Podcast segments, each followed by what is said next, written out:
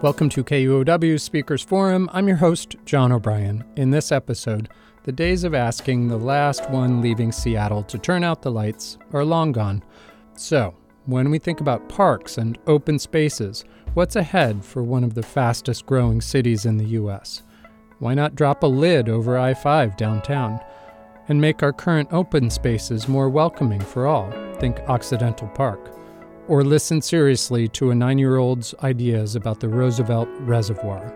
It's an exciting time to catch up on and get involved in envisioning the great public spaces that will help sustain our growing region. KUOW, the Seattle Public Library, and Seattle's Office of Planning and Community Development hosted this conversation with national and local experts to help the community at large better understand the issues and opportunities we face. KUOW's Posey Gruener moderated the discussion. This How Can Seattle Grow More Public Space event took place at the Seattle Public Library's Central Library on July 24th. Sonya Harris recorded the discussion. My name is Valerie Wonder, and I'm the Community Engagement Manager here at the Seattle Public Library, and I'm very glad to welcome you here tonight. The library is deeply committed to creating opportunities for dialogue around issues that are important to community and for creating opportunities for you to hear from and share with thought leaders and government agencies and others that create the policies and implement the policies that affect your lives. Because of this, we're very pleased to be partnering with the Office of Planning and Community Development and KUOW on this program tonight the second of the Urban Innovation Speakers Series. Um, and now it is my pleasure to introduce Sam Assefa, the Director of uh, the Office of Planning and Community Development. Thank you.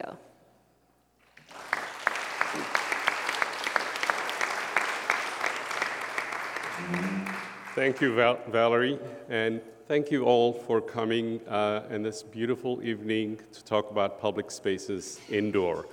But you're doing it in this fantastic library, beautiful library. So uh, I'm pretty sure it means a lot to you, and we really appreciate that uh, you're here.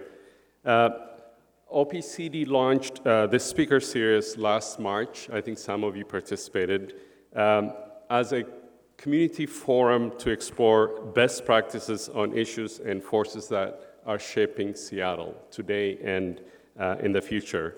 So, through this process, we bring experts from around the country to share new perspectives and ideas on urban planning, housing, transportation, climate change, uh, public spaces, among others. Our first event on March uh, focused on affordable housing. Tonight's event will focus on outdoor public spaces, and future events will focus on integrated transportation solutions uh, trends in environmental resiliency and sustainability, and other uh, pertinent uh, topics that would inform our own policies here in Seattle. So, this evening we'll explore the challenges of protecting, expanding, and enhancing public outdoor space in a densifying city. And it's no, uh, it's no secret that Seattle is uh, experiencing that challenge significantly today. So as Seattle is growing faster than any major city in the US, we added about 27,000 new residents just in 2016 alone. And uh, current trends seem to, con- uh, from every projection, will continue over the next decade. Anywhere from 120 to 150,000 new residents are possible uh, in Seattle. We know people are choosing to move to Seattle because of its strong economy and job growth but it's also because, of its vibrant culture, stunning natural beauty, plenty of sun, as you've experienced over the last few weeks, and yes, it great, it's great outdoor spaces. One of the pressing questions for Seattle is how we can continue to grow without jeopardizing what makes this city a livable and vibrant city.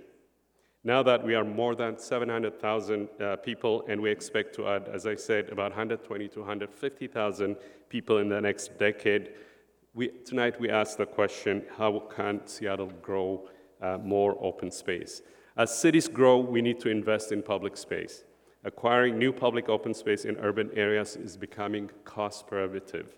Under, underdeveloped, uh, undeveloped land is limited, and there are many competing priorities for the land that we have. As a growing city, we're not unique with this challenge. We have much to learn from other cities that are innovating in interesting ways to address this challenge, which is why tonight's discussion promises to be uh, informative. This discussion is not going to stay here. Uh, we are uh, going to have this information and uh, what we learn from here feed related ongoing uh, work that the city is currently engaged in. We're just launching a new effort uh, in Seattle called Outside Citywide. This effort will be a fresh and integrated look at how we can leverage existing assets and new innovative ideas to ensure high quality and diverse outdoor public spaces for all Seattleites, from urban plazas to natural spaces, from the neighborhood scale to the citywide and regional scale, um, are offered in the city as we grow. We'll be working with our colleagues across city government, with other agencies like uh, King County and the Port of Seattle, with Seattle Public Schools, with our universities, with community partners, and many others. Our goal through this process is to ensure that current and future gener- generations can continue to enjoy the beauty of this place and what made Seattle a great city with access to all uh, the benefits that being outdoors can provide. So we look forward to hearing from our panelists this evening, but uh, to inform our work, especially on outside, uh, um, outside citywide. But it's also very important uh, to hear from you and Seattleites um, about new ideas, what is working and what's not working uh, for the future of public spaces in Seattle. So we would like to get you engaged in that process. Uh, just to give you an example, I recently got a wonderful letter from a nine year old, Adeline, who lives near uh, Roosevelt uh, Reservoir. She had a lot of ideas about how we should use uh, the Roosevelt Reservoir.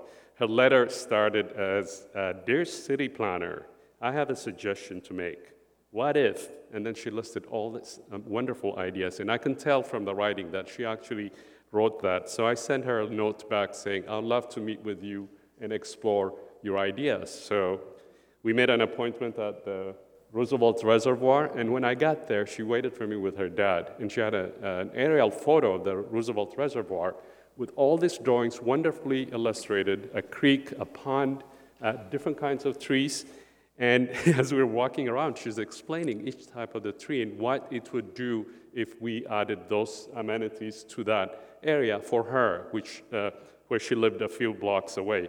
And she actually corrected her dad about the type of trees and the kind of um, wildlife that exists in the area. Every time he tried to explain, she would just cut him off and she said, Dad, no, that's not what that is. And this is, this is what this tree is. And it was really impressive.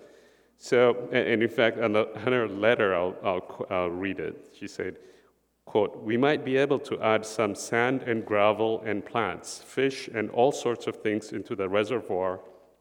Then all we need is, uh, to do was add water.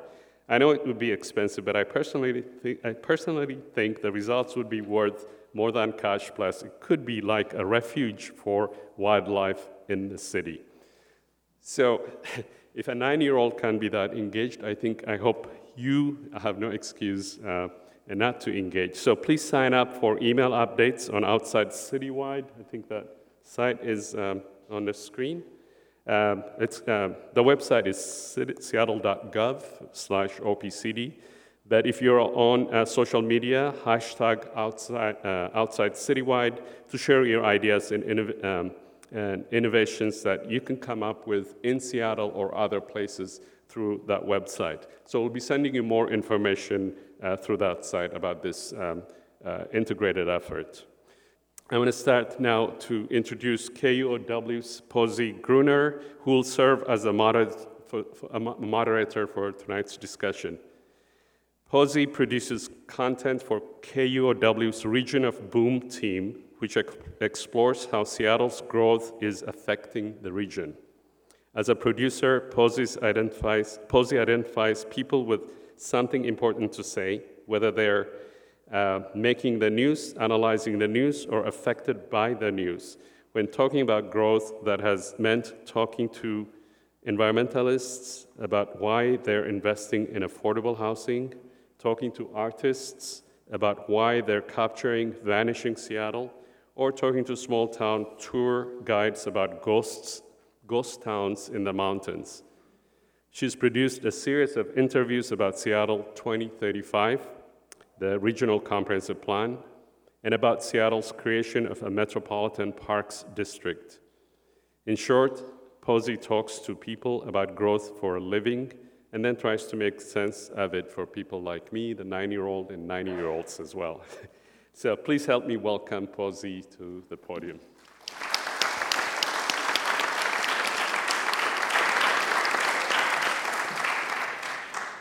Hello, everyone. Thanks, Sam. Um, so think about this. What do you value in society? Um, what kind of space would reflect that? We're at a critical time, so let's not waste a minute. Uh, Uwe. So, Uwe Brandes is a professor of practice at Georgetown University. Uh, he served as a senior vice president at the Urban Land Institute, where he directed research and global programs on climate change and sustainable urban development. And from 2000 to 2008, he was the managing director of the Anacostia Waterfront Initiative in DC, which he's going to tell us all a little bit about. Welcome, Uwe. Thank you. Thank you so much. Um, so, you've said that uh, big ideas by urban planners and policymakers have to be translated into real projects. Um, and that needs to be done through the public and private investment process. Um, so, I understand you can give us some examples of how that works. Yeah. So, first of all, thank you so much, Posey. Thank you, Valerie and Sam, for, for uh, inviting me here. Uh, it's, it's, wonderful, it's wonderful to be here in this building uh, and to have this conversation. It's a, it's a real treat for me. Thank you. um, so, what I mean by that is, especially with parks, we have lots of aspirations associated with our public realm. Uh, of course, we have lots of aspirations associated with our cities. Uh, but when it comes to realizing those goals, uh, we have to get pragmatic and practical.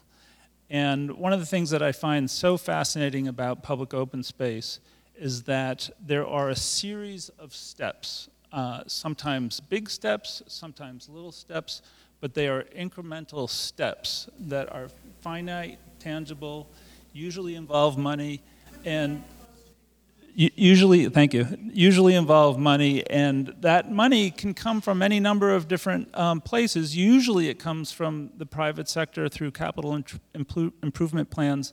But more and more and more we're seeing a whole host of partnerships emerge around pub- the public realm.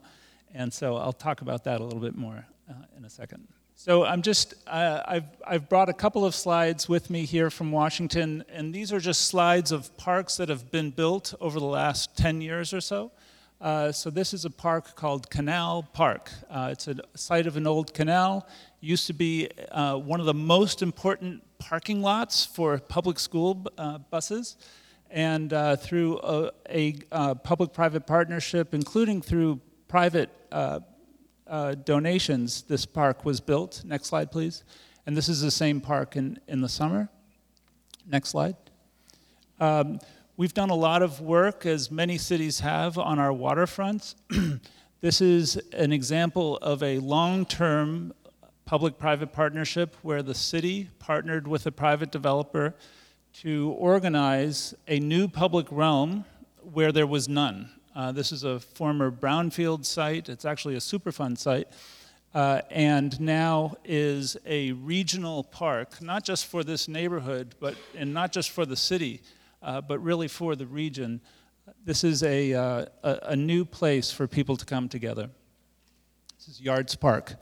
Um, part of Yards Park was responding to a problem that we have in Washington, and that is the challenge of heterogeneity. We have lots of federal parks controlled by the National Park Service that are expanses of green. Uh, on the other hand, we have lots of city parks that tend to be organized around community centers and schools.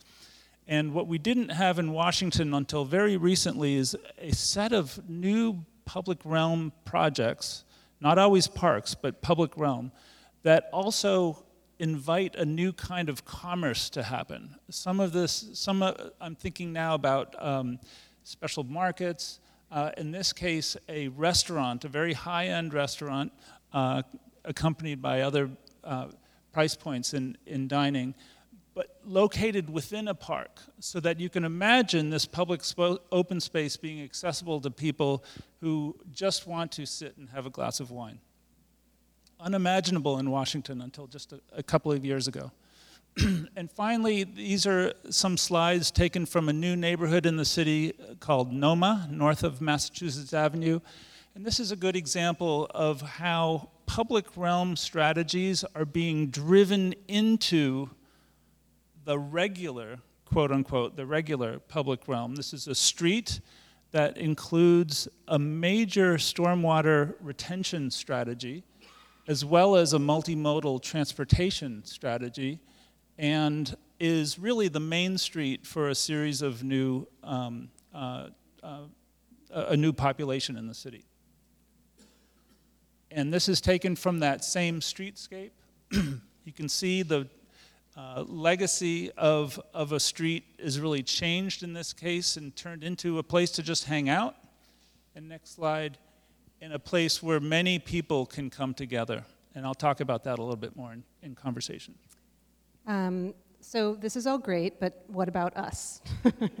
um, so what are the lessons that you can see in this place for cities like Seattle or other cities? Well, I think Washington and, and, Seattle actually have a lot in common right now. Certainly have a lot in common in terms of the public discourse around changing neighborhoods, gentrification, a new group of young people, you know, some people thinking young people invading the city, but certainly a, a, a new class of people coming into the city and we've used our public realm strategy uh, to try to bring different people together. It's been the overarching goal for all of our um, uh, parks, park projects.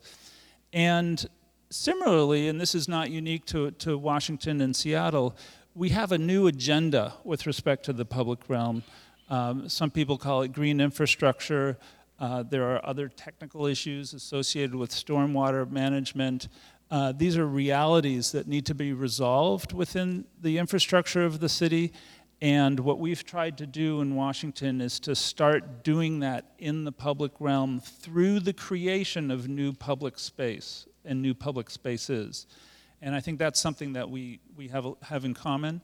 And uh, it's a huge challenge for, for many cities, and I think Seattle and Washington are at the vanguard of those strategies. Um, public private partnership can be a dirty word for some people. Um, what would you say to them? Well, um, it's a reality. Uh, the private sector builds the city. It's, it's the reality. The public sector has a small sliver of investment that it makes in, in building cities. And so those investments have to be thought of together. They're often thought of uh, sequentially as catalysts uh, the public realm in so many cities was really, you think of Central Park in New York, right? This was a catalyst to attract private investment to the city. More and more, though, with greater levels of vigilance, uh, greater, greater sensitivity to the multiple stakeholders and the interests of multiple stakeholders, we can weave this process together and accelerate an investment into the public realm. Some of the examples that I've shown you are um, uh, illustrate that, where the public has actually not taken the lead in the investment, has acted more as, as, as a regulator, and the investment has come from the private sector. Uh, but again, um, you know, close working relationships and transparency are key to, to making those kinds of projects happen. Great. Um, I see we already have lots of questions, so we'll, uh, we'll get to those in the question portion, but that's, that's a good sign. Um, and for now, we'll move on and speak with Mami. So, Mami Hara, uh, some of you may recognize her face or the name. Um, Mami Hara is the general manager of Seattle Public Utilities. She's in charge of making sure that great drinking water comes out of your tap. Um, she's in charge of reducing the waste that that's sent to landfills and she helps to keep stormwater waste out of our rivers and lakes. Um, so, what does it take to be good at that job? Uh, if you go by Mami's experience, it is degrees in design from two Ivy League universities, uh, two and a half decades of experience in planning and design, and a track record of planning and designing civic projects on a really big scale. Um, we're talking about waterfronts and river corridors, open space systems, trail networks, neighborhoods, and cultural institutions. Uh, Mami was also the consultant to Uwe on the Anacostia Water Project that uh, we mentioned before. Uh, before Seattle, Hara was the chief of staff at Philadelphia Water, uh, where she helped implement national models for green stormwater infrastructure that Seattle looks to as a model. She was appointed in 2016 by Mayor Ed Murray, so uh, we're really just getting started here. Welcome, Mami. Thank you. Um, so, help explain this for me. So, you're the GM of a public utility, you manage wastewater, among other things. Why are we here talking about open space? Most folks are familiar with the, uh, the idea of uh, protecting watersheds for clean drinking water. Um, that's something that's been embedded in the American consciousness for you know, many, many decades. Uh, but increasingly, stormwater management is an important part of utilities' responsibilities and, you know, and urban communities' responsibilities, uh, particularly with the exacerbating effects of climate change. You know, we'll see that that's even more of an issue. And so, really, water management is increasingly about land management. It always has been, but not really posited strongly in people's minds. Um, so, we're talking here about open space innovation. That's the point of this whole exercise that we're doing. Um, open space innovation sounds kind of trendy, um, like the same people who like natural popsicles would like open space. Um, is it new? That we use the term open space uh, because unfortunately our field hasn't really come up with a lot of great names. Um, but you know the kinds of terms that are used come and go just like the kinds of typologies of open space that, attra- that, that capture people's imaginations at any given time. You'll find that you know at, at one point you know people are you know really really passionate about covering highways right? Or it might become about you know another typology. Um, but the, but in those in their reinvigoration of those typologies, there's an opportunity to reclaim space for public use. So, uh, you know, I'm all for the cycle of interest in, in different types of open space. Um, Seattle has really led out on innovation in many areas, uh, covering highways, for example, with Freeway Park, uh, community gardens at a large scale through pea patches. Um, oh, the preservation of scenic vistas, like at University of Washington's Rainier Vista and also Volunteer Park. You know, that's a really big contribution to open space planning. Um, you know, the green infrastructure, Seattle and Portland experimented with it well before other cities who adopted green infrastructure at scale uh, uh, even had, before it was a glimmer in their eyes, right? So um, the, but for, for Seattle, there's another kind of uh, uh, generation of innovation that I think that they could look to for cities who have taken Seattle's ideas and implemented those innovations at scale, right? Which is an innovation itself. You know, programmatic.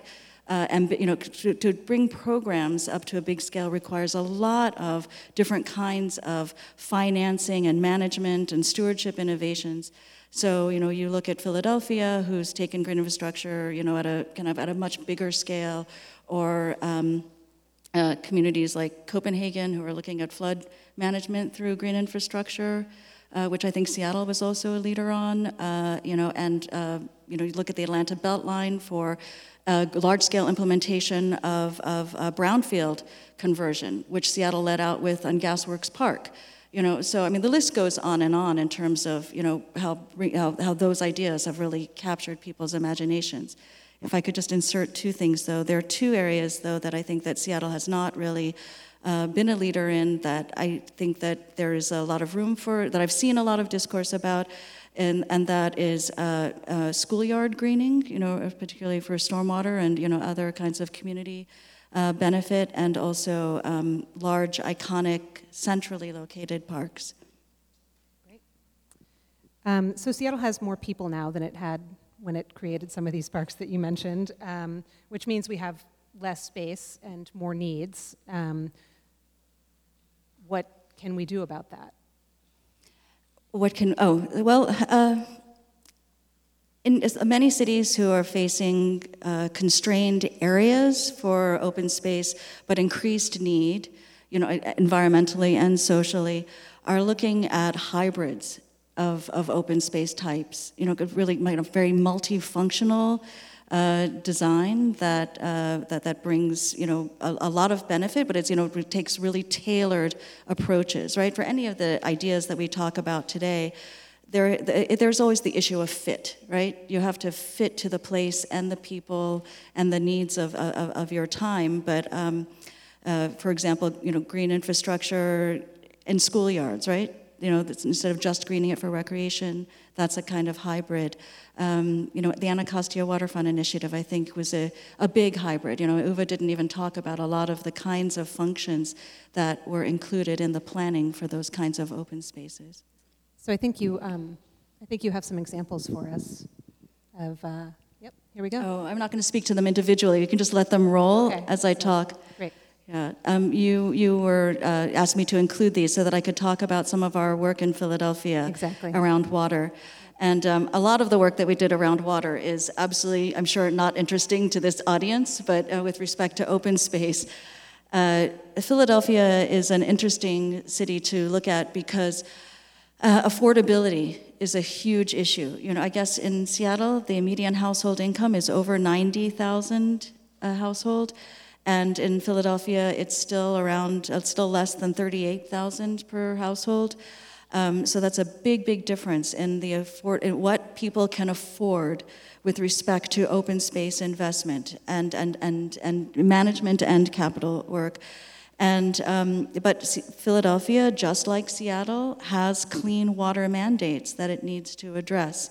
And so we were able to negotiate uh, with our regulators a novel approach um, that was really predicated on the issue of just people not having the money to pay for extraordinary measures that, um, that's predicated on the development of green infrastructure. So theoretically, instead of spending uh, you know, 10, 12 billion dollars on tunnels over a long period of time, it would be investing two and a half billion dollars in green infrastructure to change the way that water is managed. And that meant that it, we had to drive a lot of partnerships with different kinds of landowners or land managers, you know, different kinds of, of NGOs, which was great, right? You know, that, that turned the utility from a very inward facing utility into one that was, you know, that really had to address the needs of its community. Um, and so, it, you know, it was a great experience for me in that we got to, I got to really look at the nexus of workforce development and economic opportunity and kind of really wealth building strategies for this community through the uh, clean water funds that we were spending. This, it's really helping me get a perspective on the like large scale that I introduced you about. Uh, Thatcher, hi. Hi. Uh, Thatcher Bailey is the executive director of the Seattle Parks Foundation. Uh, the Seattle Parks Foundation envisions a thriving system of public spaces throughout this city they believe that's possible through connections with community, philanthropic, and public sector partners. Um, and Thatcher points out something simple, which is people love parks. Um, and he also points out that when people talk about how they love parks, they almost always talk about connections to friends, family, and community. So, hi, Thatcher. Hey. Um, so, what do you mean by that? Well, I think that uh, is this too loud for folks? You, okay, you got it. I think um, weirdly, for something that is so uh, emotionally important for all of us, we tend to dismiss the power of that fact or tend to put it off to the side um, when we think about the city challenges and opportunities that face us. Um, but we're confronted every day in, in our office working with 60 or 70 different groups of all sizes in all neighborhoods around the city about this kind of deep connection people have to one another, not only in their experience of their public spaces, but in their creation of these public spaces. And we're convinced that that really is a kind of a, a, a superpower that we have as a city.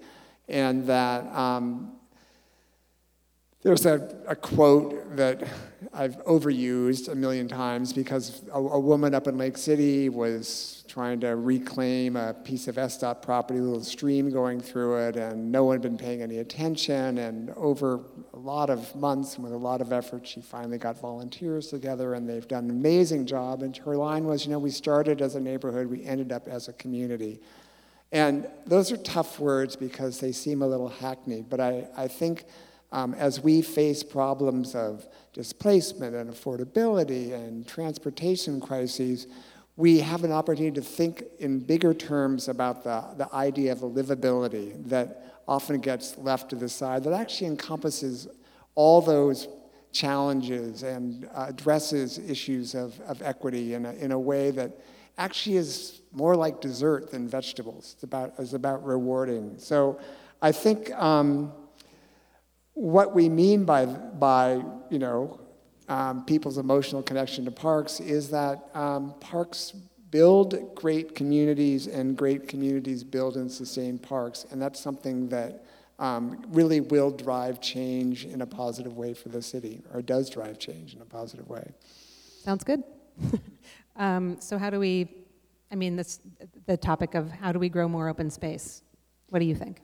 I think there's actually lots of ways that we're, they're right in front of us and we're, we're not necessarily paying attention to them all the time. We don't think of them at top of the list. One, um, and I imagine everyone in this room can think about a certain park or public space that you know where very few people go. And it's like, well, hey, let's make these places that people go. Our office is very near to Occidental Park, and we were part of a, an effort to invest in um, some. Uh, the, the DSA um, programming Occidental and Westlake parks to make them more welcoming for all people.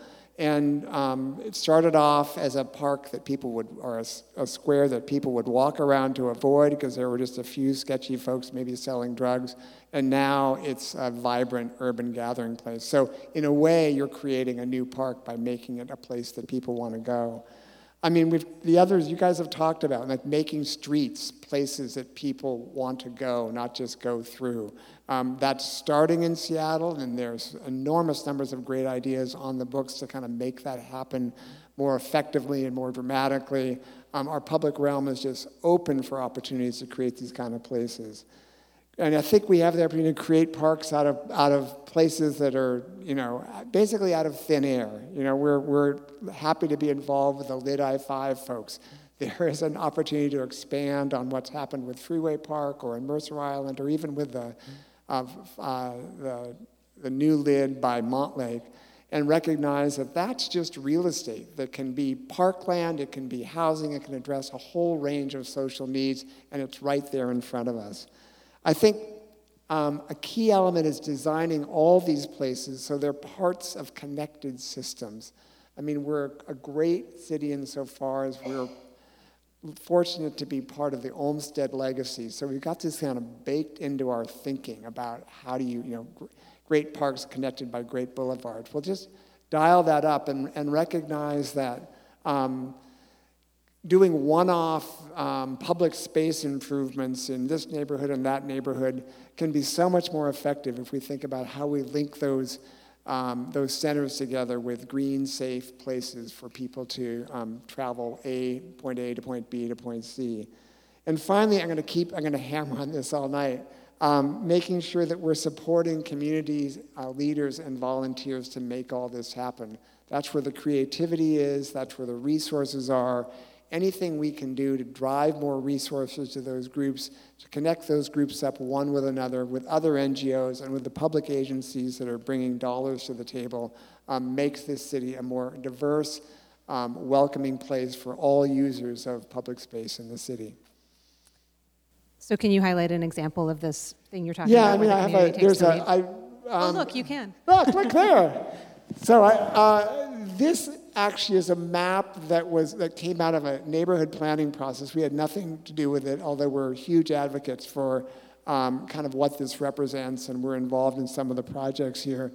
And this is how you think really holistically about addressing a whole set of needs that uh, a neighborhood with a, a whole a set of kind of significant problems is, is working together with enormous numbers of um, clusters of community groups um, to recreate Rainier Beach. And I think um, what's the, there, there's, a, there's a sweet little opportunity. If you look at Henderson, right in the middle there, which connects up the light rail station and goes all the way east across to the water, there's a little project called now Link to Lake. And um, that is a connection that now um, is barely there because if anybody walks down Henderson, it's not an experience that you want to have. It's like the traffic is awful, there's sketchy corners, there's places you don't feel safe, and you certainly don't feel connected. Um, but um, if you look at the possibilities of how that connects up to green space on the west side, and then down to an actual beach. And one of the um, questions is, you know, where is the beach in Rainier Beach? Well, it's right there at a boat ramp. So um, you'll see in a second a, a picture of, of how that beach can be re envisioned. And right next to that is Be'er Sheva Park, and right next to that is uh, Rainier Beach Urban Farm, which is finally opening after any number of years, was a, an abandoned parks uh, department nursery site that the community got together and said, hey, why don't we create a working farm here? And you can go on to that next picture. And I, I show pictures of kids working at this farm, not because kids in parks are always the kind of picture you want to show, but because in this particular neighborhood, having gone to a lot of different community meetings, there's a huge focus on how do you make public spaces um, as alternatives for other kinds of activities that are far less desirable for kids to get involved in. And this farm, um, which produces enormous amount of produce and job training and environmental training, is a testament to a community getting together to make that happen. And finally, the last picture, which is that, that beach at the end of the, the Link to Lake corridor, um, what is now a boat ramp with no real sense of being a beach can be multi-purposed into being another access point into Lake Washington, connecting up to this whole set of green spaces, and once again, kind of being a, a, signal turning point for a community that's working in many different ways to transform itself into something livable and welcoming um, for the diversity of residents who live there. Thank you, Thatcher. Thank you, Mami. Thank you, Uwe. That is the end of this portion of the evening, and now we will get to your many questions. Um, I also have some questions here in my deck from people on Facebook, people who wrote in. Um, but the first one, actually, Thatcher, I'm going to give to you, um, which is what will it take to accelerate the community efforts to reinvest in Freeway Park and expand it by lidding I 5 for acres of non new public space? What will it take?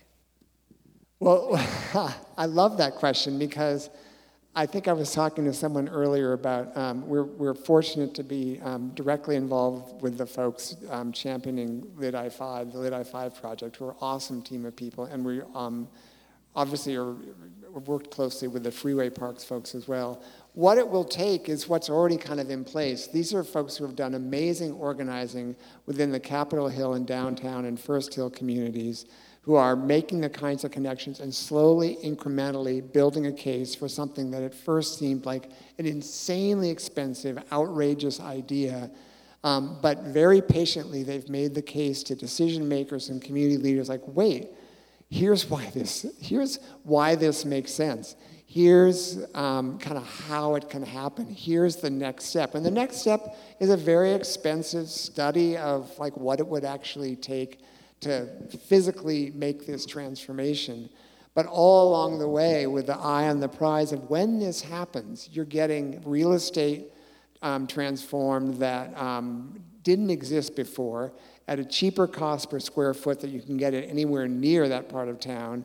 And you're addressing a whole host of public space needs and possible housing needs and um, other development needs that are also drive an economy that makes a, a a lidding project like this happen. I think it's, again, w- what it takes is community leadership, and they've got it.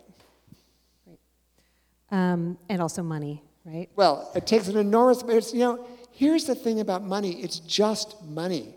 And, the, I mean, truly, we've got to remember that, that um, there's no such thing as too much of a good park. There's still no such thing as like, oh, we have too many great public spaces, we can't afford anymore. No, the benefits from these things are, are generationally significant. So um, you make the case, the money will be there. Uh, and there's endless numbers of mechanisms and, and political will to make that happen. Thank you. Um, so I feel like that leads into this question, which I'm going to direct towards Uwe. But any any of you, if you have um, contributions you can add to it. So this question is, how do we create new funding sources to support our public spaces? It seems our current approach isn't keeping up with demand. That's great. Um, and that, that's a great follow-on to, to uh, Hi with the microphone. that's a great follow-on to the previous question. So I agree, it's just money. But behind the money is value.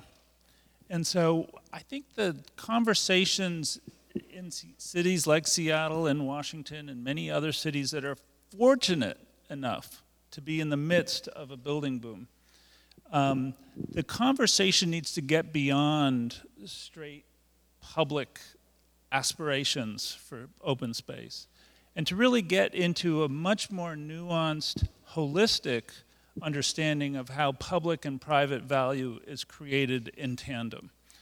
And when you get to that place, and when you get to those sometimes very difficult conversations between stakeholders and people that are not used to talking to one another, you get to a place where you realize that there's tremendous value created in the private sector when you create sound, long term public value. And when you get to that place, the money appears, often magically, as you've just suggested. But you have to be able to think about the integration of the public realm into the larger city and think about and really work through, sometimes difficult, sometimes easy, questions around who benefits and how.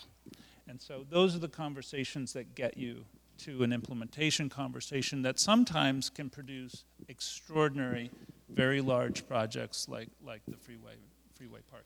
So um, our audience member has written a very smart follow-up question to that um, in the past. Uh, so th- their question is, how can we pivot away from ineffective and inaccessible privately owned public spaces, such as the proposed roof garden for the convention center expansion that will be five stories above ground? So um, I, am not familiar with that project, so I'm not going to comment on that. But I do think that uh, in addition to what I just said, there is vigilance necessary, right? The public needs to own the public space. And so if benefits are created and accrued and not um, properly um, maintained and accounted for, and um, if the stewardship practices are not put into place, then of course that value system can break down and, and, and, sometimes bad things can happen. And I think the, the poster child for that is uh, the legacy of publicly accessible private spaces in New York City. Uh, there's a huge program created in New York in the 70s and 80s. Um, it was never properly cared for. Or and designed. so or designed and, and, and those spaces were created they didn't live up to their promise and it was a breakdown in the trust between the public and private. May I go back Yeah, to go- Uwe's comment ahead. about magic? Uh, you know, uh, I, I I just want to add that I, I mean I agree entirely with the idea of, of value and designing and planning to maximize the value and return for both the public and private sector. But the design of those instruments, to the, those magical instruments that capture value and uh, and to make clear what the respective contributions are, you know, is an art and um, and it's an evolving one. Um, there are, you know, so there are value capture instruments that we could talk about, you know, at length, um, and I think that's a different conversation. But there are also um, old ways of thinking about uh, funding for open space, uh, you know, at a regional, you know, or even larger scale. Um, you know, where cities like Seattle and others are looked as kind of donors to uh, open space conservation in ex-urban areas, and that leads to uh, you know um, great conservation strategies, but not necessarily sustainable ones because we're not looking at how to make cities livable and to promote densification and reduce development pressure, reduce you know, congestion, you know, um, through making cities more livable, right? And so that's, and I think that that's a, an important consideration and how we should be looking at the flows of funds, you know, at, at different scales of governance, um, you know, and uh, also looking to uh, more novel ways of uh, investing in open space. Um, you know, I'm not advocating that, that the utility can pay for everything, but leveraging utility funds um, through different kinds of investment schemes. You know, that's kind of the magic that we should be looking at. I have a specific question for you. um, from this audience member who says, I am especially interested in a response from Mami Hara. Um, so uh, this audience member says, I am interested in hearing your positions on existing green spaces, especially surplus lands and or assets that could be transformed or restored into green spaces. I am one of the many residents of Lake Forest Park who have been raising monies um, through local donations and grants to assist the city of Lake Forest Park to purchase five acre woods um, as an urban park to be restored and enhanced for public enjoyment and education, et cetera. I'm sorry, I can't read the rest because I have to hold on to it. So, um, what is your position? This audience member is interested in hearing on your position on existing green spaces, especially surplus lands or assets that could be transformed or restored.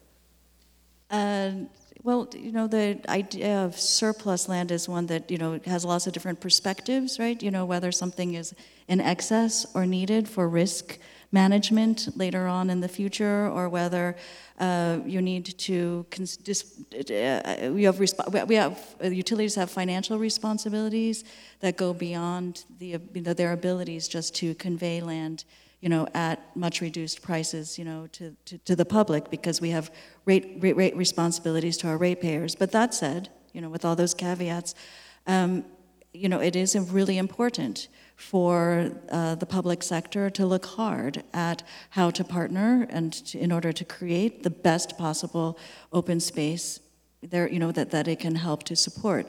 Um, uh, Five Acre Woods is, you know, outside Seattle. Um, the, just as a little background, the utility owns this land um, and has uh, uh, held back from selling it for over a decade um, so that the citizens of Lake Forest Park could afford to buy it, you know, at market rate, uh, you know, and, and turn it into a park. And um, I understand that the community is trying their very best to collect the funds, and we have deferred and deferred and deferred, and we continue to allow to create some kind of window um, for them. But ultimately, we do have responsibilities to our ratepayers. Um, thank you. So, this is a question um, for everyone, and uh, it's uh, kind of a pushback on the whole notion of this panel itself, uh, which is not as scary as I make it sound. Um, uh, this is a question actually that came to us uh, through the Facebook event page for this event. Um, Dante says, Are people just not being resourceful? Um, there are about 105 parks and open spaces listed on the Seattle Parks Department website and 167 on the King County Parks website. I don't really think that we're short on public spaces, even with an increasing population density. There are still plenty of resources within reach. So, comments, thoughts? Well, let me just kick it off, and I'm sure you'll have local examples. There is an absolute revolution going on with respect to public space stewardship. Um, and so I think even you know, up until 10, 15 years ago, most of the conversation about the public realm was about building new parks, about creating more stock. And we are now in the middle of an incredibly creative wave of communities using public open space in so many different ways. And you know, the it's it's almost kind of like a um, uh, cliche now to see you know the promotional photograph of people doing yoga in a park, right? That's, that's become like a cliche. But if you think about all of the festivals and the active programming that's occurring in public open spaces, I think we're just at the beginning of that. And it's really thinking about parks less as an end and more as a means. And you can think about that in terms of, you know, green infrastructure, but I think you can also think about that in terms of the culture of the city itself. And so back to my liberal understanding of, um, of, of, the public realm. It's not a dirty word in Seattle. Exactly. Um, you know, parks are vehicles for people. And we're just beginning to figure out how to unlock that, I think. Great. Um, so we have another question from the audience, unless you wanted to please add. I, I just wanted to piggyback on that a little bit. Um, I agree with Uwe uh, entirely. Um, but just to get back to the question about do we need more? I don't know the answer in every detail, but you know, in lots of cities, uh, people ask that question, but it's not the quantity of, of parks that you have.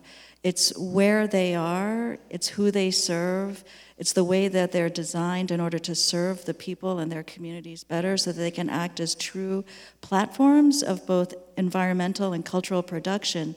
And so, you know, that's uh, whether it's, so I think that that question of, of whether you have enough is a bit reductive. Um, thank you. Sure. Thatcher, do you want to say something? Oh, well, I, I thank you both, and I'll just add one more thing, which is um,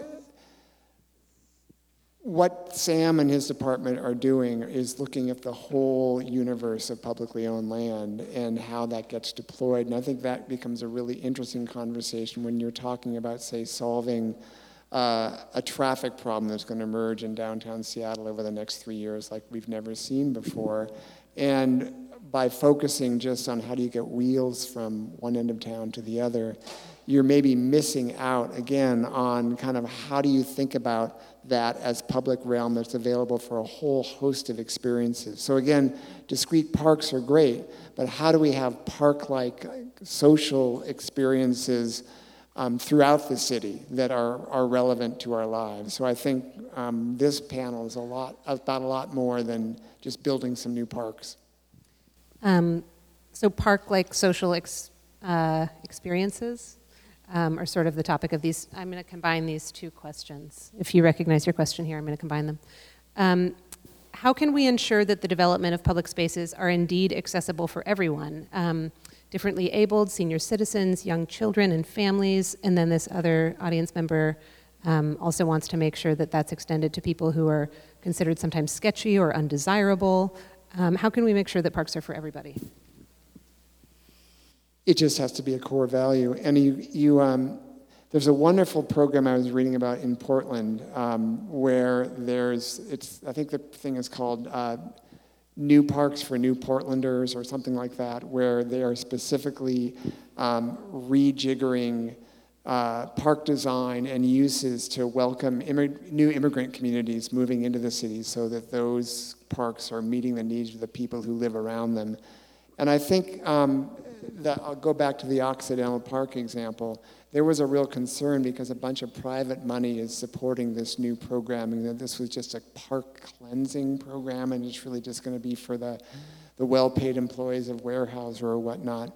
But in fact, nobody wants that. The, here's another secret about these public spaces that people want to be together with everyone in these parks. So it was a principle from the get go that the only people not welcome in, in Occidental Square were people actively you know, selling drugs or, or selling you know, prostitution. Everybody else is welcome. It's just a matter of making it feel good for everyone. And if you go down there, all sorts of people are there. And in a city like Seattle, I don't think we have much to worry on that score. We are committed to notions of inclusion. I, I don't know what it's like in other cities, but I think that that's what parks bring out in people. Um, you're not creating um, rarefied zones for only a certain economic class or a certain cultural class. It just doesn't make, it doesn't work that way for folks. People celebrate our most diverse parks. They want to be there. Everybody wants to be there. I, I think this question is a really important one. Um, it's increasingly important maybe in other countries as well, where there's greater political instability. Um, the ability to uh, interact with people who are unlike you, you know, to really uh, be on equal terms in a public space is, in a sense, fundamental to democratic society, right? It's, your, it's one of your primary opportunities to really authentically engage with other perspectives than your own. And so, uh, you know, it's a big issue in some countries that you know that are worried about the impacts of exclusion. Um, and, and and so you know this is a real area of focus for those countries, and I think that you know it it should be in the United States as well more. You know, uh, ten years ago we weren't talking about equity and inclusion and open space quite as much.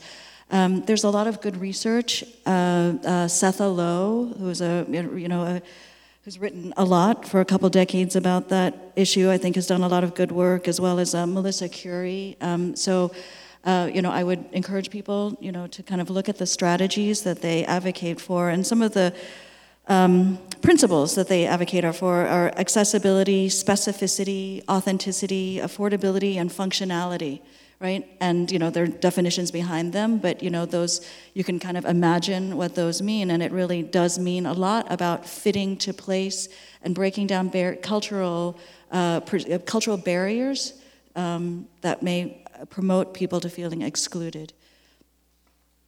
I just want to weigh in as well and just say I, I actually think this is the question. This is the question that we really need to struggle struggle with in a very sober conscientious way. Uh, inclusion doesn't just happen on its own. You know, you can't just put up a sign and say this park is accessible to everyone and, and then go home and feel like you've done your job. Um, we have to make parks accessible. We have to welcome people into them. Uh, I think one of the exciting things about the way in which public um, parks are being programmed now is that it's not just a big cultural festival for one cultural group. It's thinking about food as a way in which it brings people together. Obviously, thinking about music and how music brings people together. And in Washington, the one example that I showed is actually thinking about commerce. How does commerce bring people together in the public realm? Uh, I think bringing people together in our cities is, is much more difficult than we think it is. Since it's the, the question, can I piggyback onto that Absolutely. too? Uh, it's not just the design, but it's you know the design itself, but it's the process to the design, right? It's how people are engaged in, in, in figuring out how the park should function or where it should be.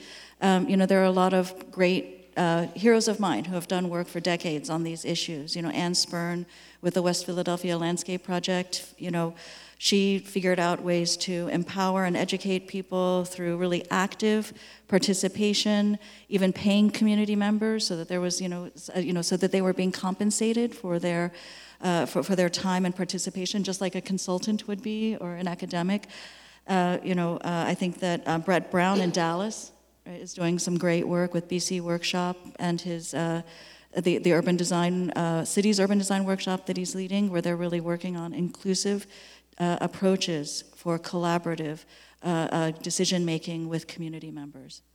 And you said, I'm going to ask a follow up question then, absolutely. Um, you said you think people are thinking about issues of inclusion more in the past 10 years than they were before. Why do you think that is? What have you noticed? Why do we think that is? Yeah, what have, what have you noticed that's different, and why do you think there's a difference now? Why do you think people are thinking about it more? Do you want to start? Well, I just think the evolution of the urban scene in the in the country has been such that um, the separation between classes and cultures has grown more acute, and it's just more in everybody's face. And we recognize that our public spaces are maybe the antidote or the potential antidote for addressing those kinds of concerns. And I, I would really go back to this. Um, there's so much to be learned from the communities who care the most about the public spaces that affect them and their families. And if you want to learn how to create or how to help create or to support the creation of truly meaningfully inclusive spaces, listen carefully um, to the people that you say that you want to make feel welcome and invest in their capacity to achieve these ends. And I think the real struggle for a lot of public agencies that have these, this huge mandate kind of for inclusive, inclusiveness in the abstract is to kind of be able to operate at that level of specificity around um, site A, B, or C, and the, and the various needs that emerge around that. But I, I think that is, that is the project, and that's the only way we're going to get it right. We're never going to figure it out from above and, and impose inclusive outcomes.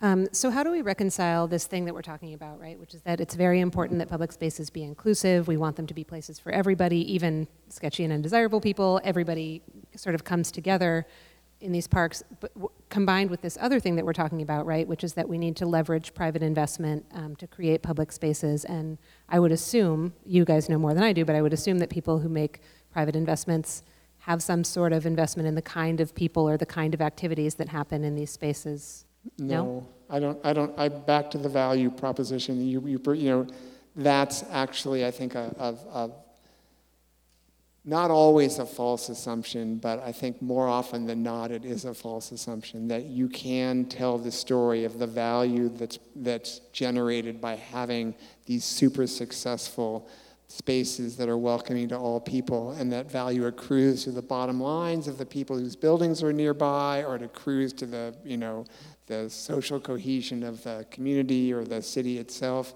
So I don't. Um, and if there are donors who are sort of saying we want to make a park that doesn't allow X, Y, and Z to happen, they're, they're not part of the conversation. I, I think it's, a, it's, it's more of a false question. It's, it's also an, uh, an older way of looking at, at uh, philanthrop- philanthropic contributions to open space you know, investments. Um, that might have happened maybe in the generation that Pershing Square or Post Office Square were developed you know, where there were, you know, very strong corporate interests um, with the land ad- in the land adjacent to those to new development.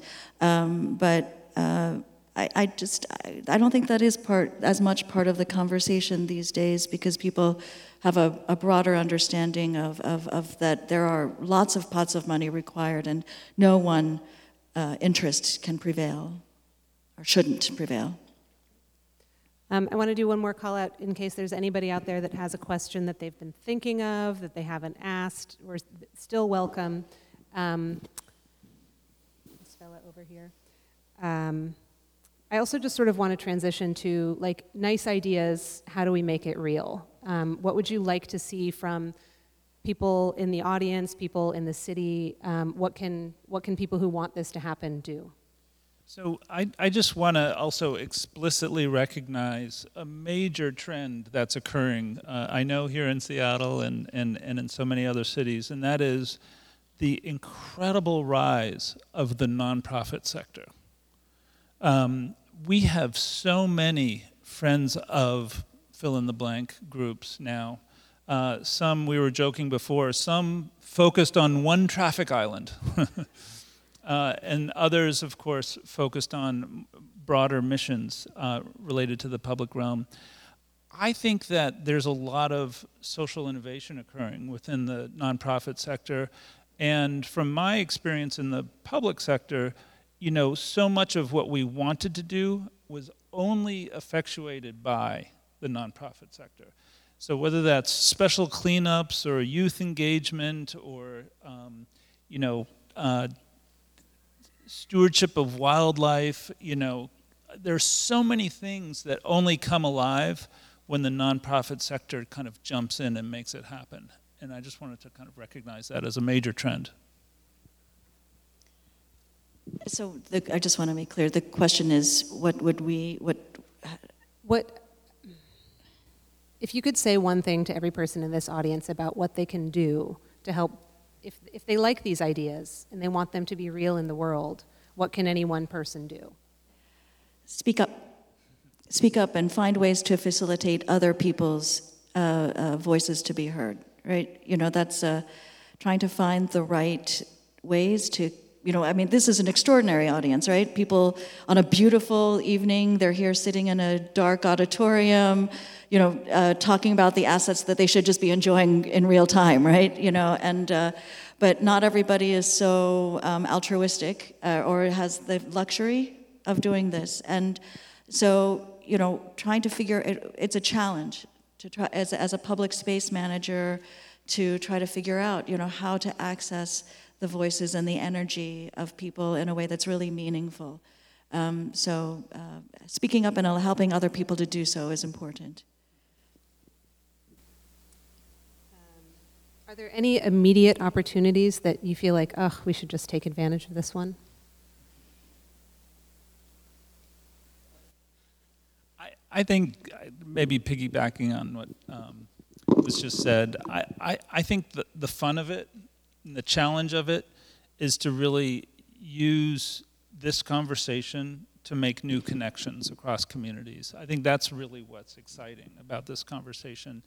And um, and those are th- those are networks and connections that you know happen at so many different scales. So here tonight we're kind of having this conversation at a larger civic scale, but I, I really do find those conversations at the most localized scale incredibly interesting. You know, we come into contact with one another, we meet new people, we draw um, relationships between different organizations. That's, that's the work of building strong communities. There's a lot of literature emerging now around that as a key strength of urban resilience. Uh, and so we're kind of all in it already. It's just a matter of, of how motivated we are and how, how activated we are. I think that's a brilliant response. You know, our understanding of how networks can, how to grow networks and how to leverage the power of networks is, is pretty incipient still. You know, there's a lot of, uh, uh, of initial theory about how that works, but it would be incredible, you know, if, if, if Seattle could really lead out on that to show how not just to reach this special audience, but all the people who live in neighborhoods and connect them to, what, to each other so that we understand mutually, you know, our, our needs in, in, in terms of investing in the public realm. And I'll just circle right back to Sam and what his office uh, is doing around this issue, which is literally um, mapping out the connections between all the publicly owned property, the public realm that we all have access to, that we're all making decisions about, and, and recognizing that that's a changed way of thinking about our parks and public spaces. It's a connected way um, and that um, the more frictionless that can be, the better. So, my urging is whenever any of us encounter a situation that feels like, wait, that thing's not happening right, or wait, we should make sure this is preserved in this way, or if whenever we find ourselves slipping back into ways of thinking about our public spaces that maybe are just a little retrograde or maybe not quite um, reflective of the moment we're living in, take a breath and recognize wait, we're all connected now in all sorts of ways. And whenever you're in a conversation about transportation, speak up about public space. Whenever you're in a conversation about affordable housing, speak up about public space. Um, we are, we're still not putting that all together. Um, we were talking earlier before about a, a, couple of developments, one not in Seattle and one in Seattle, and I use the example of Yesler Terrace, which is to, which is a major um, development for housing, um, subsidized and uh, commercial use, and would be one of the densest neighborhoods in the city. The public space aspect of that is is really good, but it wasn't there. It didn't start from a public, public realm perspective. It started from how do you address a whole set of housing needs for uh, the population in the city. We need to think a little bit more holistically about um, all the opportunities we have in, in Seattle to get it right. And we need to kind of let go of whatever feels residual um, and work with Sam and his folks on coming up with that work being the driver of, of livability for everyone in this city and all of its nuance and all of its possibility. I feel like that's a great place to, to leave it. Um, I mean, a lot of the things that we've talked about here about speak up, you know, there's new ideas, uh, talk to people and be heard. You can do all of those things right here, right now, tonight. Um, these people are here. I know a lot of you had questions, very specific questions, especially for the city that we didn't get a chance to talk to. Um, Sam is here. um, and all of these folks are here. You can ask their, your questions directly if you'd like to. Um, for now, I just want to thank you so much for coming, for giving us a little bit of your evening, for thinking about open space. Please keep thinking about open space and um, join the conversation on Outside Citywide. Um, thank you so much. Thank you so much.